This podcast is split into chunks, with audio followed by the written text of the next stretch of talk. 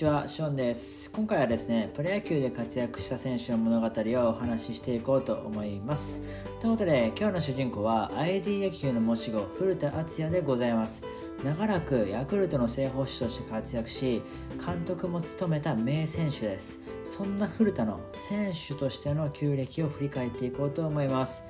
その前にこのチャンネルではプロ野球を中心に野球に関する情報を発信していますので気になる方はフォローお願いします。それではやっていきましょう。まずですね古田敦也がねどういう人物かっていうどういう選手だったのか簡単にご紹介していきます。古田敦也は現在56歳。主に1990年代から2000年代にかけて長く活躍したプロ野球選手でメガネをかけていても大成することを体現した選手です。プロでのキャリアはヤクルト一筋で野村監督が提唱した ID 野球の申し子と呼ばれていました。晩年には選手兼監督を務めるなど精力的に活動しました。また負担の大きいキャッチャーながら最多安打や首位打者を獲得するなど打者としても優秀で3割近い通算打率を残しています。引退後は主に野球解説者タレントとして活動していますが2021年からヤクルトの春季キャンプで臨時コーチを務めるなど指導者としても活動しています。本日は ID 野球の申し子古田敦也のルーツに迫っていきます。古田は1965年に兵庫県で誕生しました。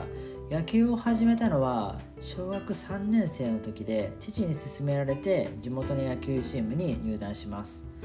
このチームは100人ほどの小学生が所属している大所帯で A から D の4チームに分かれていました。古田は D チームに入れられ友達の古田君ができますという無茶ぶりと当時太っていたという理由でキャッチャーとなりました。古田の両親は共働きで忙しかったですが試合の応援には必ず駆けつけてくれたそうです。少年時代に好きだった選手は梨田正孝でした。中学時代は少し名の知れた選手となり私立校から誘いがあったものの自宅から一番近い進学校の川西明豊高校に進学します。高校では3年間無名の存在でした。野球は高校でやめようと決めていた古田でしたが大学は一般入試で関西大学と立命館大学に合格し合格後は監督の高校の監督から立命館の練習に参加するよう勧められました。結局大学でも野球を続けることとなった古田ですが関西大学の方が強豪であったため練習に参加していた立命館大学へ断りの挨拶に出向いたところなぜか監督に大喜びされ強引に押し切られ立命館大学に入学しました。そして大学入学後あのトレードマークを身につける時がやってきます。受験勉強により裸眼の視力が0.5から0.1までに低下してしまいキャンパスで会った先輩に挨拶ができないと叱られるそうなると怖いと眼鏡をかけるようになりました。ある種ここここが人生のターニングポイントです。大学時代は関西リーグで通算打率3割8厘8本塁打44打点を記録しベストナインに4度選ばれました。3年時には関西学生リーグで春秋連続優勝。4年時には大学野球日本代表に選出されました。ついに大学で頭角を現した古田はプロ注目選手となりこれならプロに行けるかもしれないとプロを意識するようになります。1987年のドラフト前には日本ハムから上位指名の連絡がありドラフト会議当日には会見用のひな壇垂れ幕まで用意されましたがどの球団からも指名されませんでした。指名漏れとなった原因はメガネを含む目に関することと古田本人は語っています。この指名漏れで逆に火がつき絶対に見返してやる。という強い気持ちにつながったそうです。その後は一般枠でトヨタ自動車から内定を得て1988年に入社します。トヨタ自動車では1年目から正捕手主軸打者として都市対抗野球でも活躍します。そしてソウルオリンピック日本代表に選出され野茂英雄らとバッテリーを組み銀メダル獲得に貢献しました。そして1989年のドラフト会議前に強肩攻守のキャッチャーが欲しいヤクルトからドラフト指名の意思を正式に伝えられましたが大学時代の剣森古田は不信感を拭うことができず何度も念を押したといいます。古田の予感は的中し新監督となる野村克也が大学でに名捕手はいないという持論を展開し大卒社会人で眼鏡をかけている古田の指名をやめるよう要求。それに対し球団スカウト幹部らは猛反発し当初の予定通り古田はヤクルトに2位指名を受け入団します。このプチ騒動に対し野村は大反対しているように見えるけどそれは違うと誤解やニュアンスの違いがあったそうです。1990年のプロ1年目から1軍キャンプメンバーに選ばれましたが扱いとして控えで畑真二中西親飯田哲也に次ぐ第4捕手でした。チャンスが回ってきたのは開幕後の4月末で第3捕手の飯田がセカンドへコンバートされ畑中西もリードが悪く消去法で古田が初スタメンを勝ち取ります。その後はしばらく畑との併用が続きましたが6月に畑が外野へコンバートすると古田は正捕手となり他球団から恐れられるようになります。さらに監督推薦でオールスターゲームにも出場しました。また新人ながら盗塁阻止率は5割2分7厘のリーグ1位でゴールデングラブ賞も獲得しました。古田はスタメンになったことで試合中に野村監督に叱られるようになりましたが開き直りあえて近くに座ることで野村 ID 野球を吸収していきました。2年目の1991年はオールスターゲームで相手走者の盗塁3度を全てアウトにし MVP を獲得。シーズンでは打率3割4分で首位打者を獲得しました。首位打者を獲得したキャッチャーは野村克也以来史上2人目。セ・リーグでは史上初でありキャッチャーによる打撃3部門打率ホームラン打点のいずれのタイトル獲得は野村田淵光一に次ぐ史上3人目の快挙でした。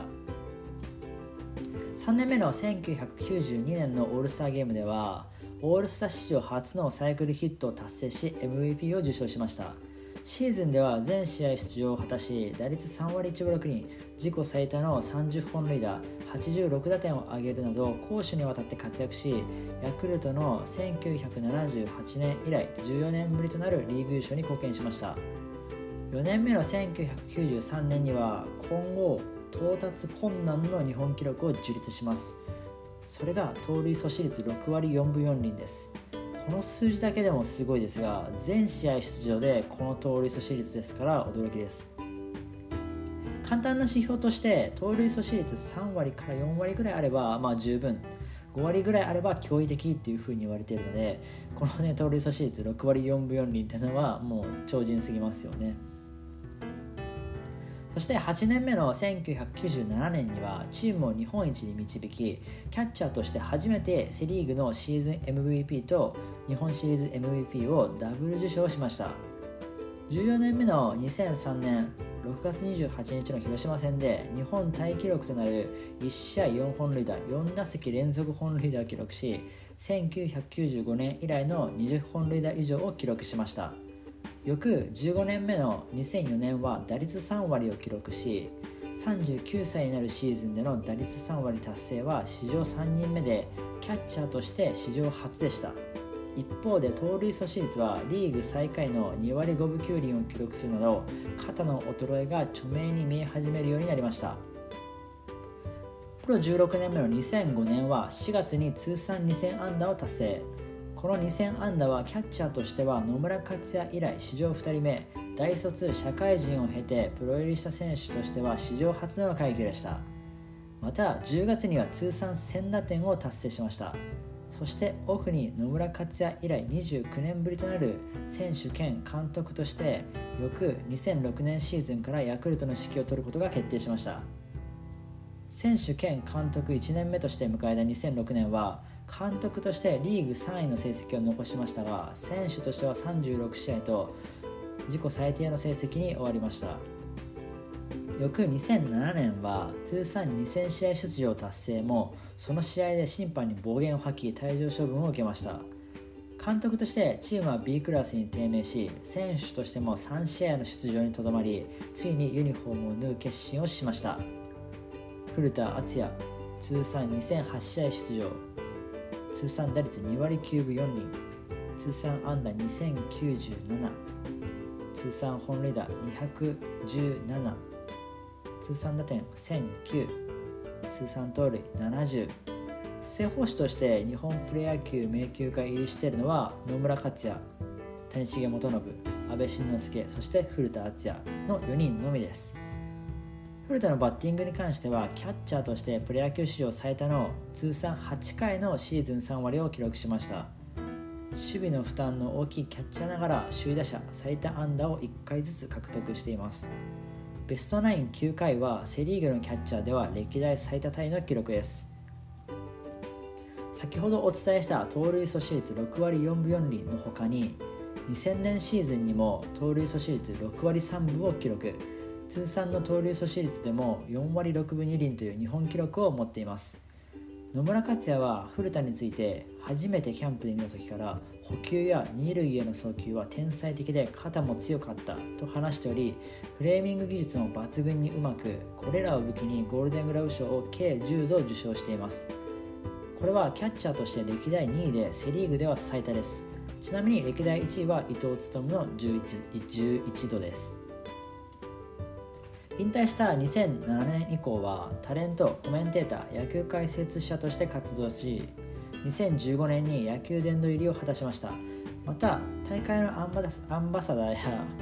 アマチュアチームのアドバイザーを務めるなど野球の発展にも貢献。2021年からはヤクルトの春季キャンプの臨時コーチを務めています。ということで今日は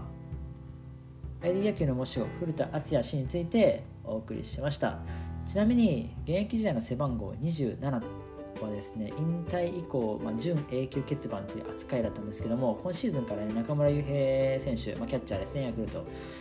が引き継ぐこととなりました。またですね殿堂入りした際の一番誇れる記録はという質問に眼鏡をかけてやってこれたことかな。目が悪くて眼鏡かけたプロ野球選手はダメだって言われてた時代なんでねたくさんの人に眼鏡をかけてるんですけどここおかげで野球を続けてますと言われてやった甲斐があったなと思いましたねと述べています。いやかっこいいですね。はい。こんな感じで普段はですね野球に関する情報を発信しております。気になった方はフォローよろしくお願いいたします。本日もありがとうございました。またお会いしましょう。バイバーイ。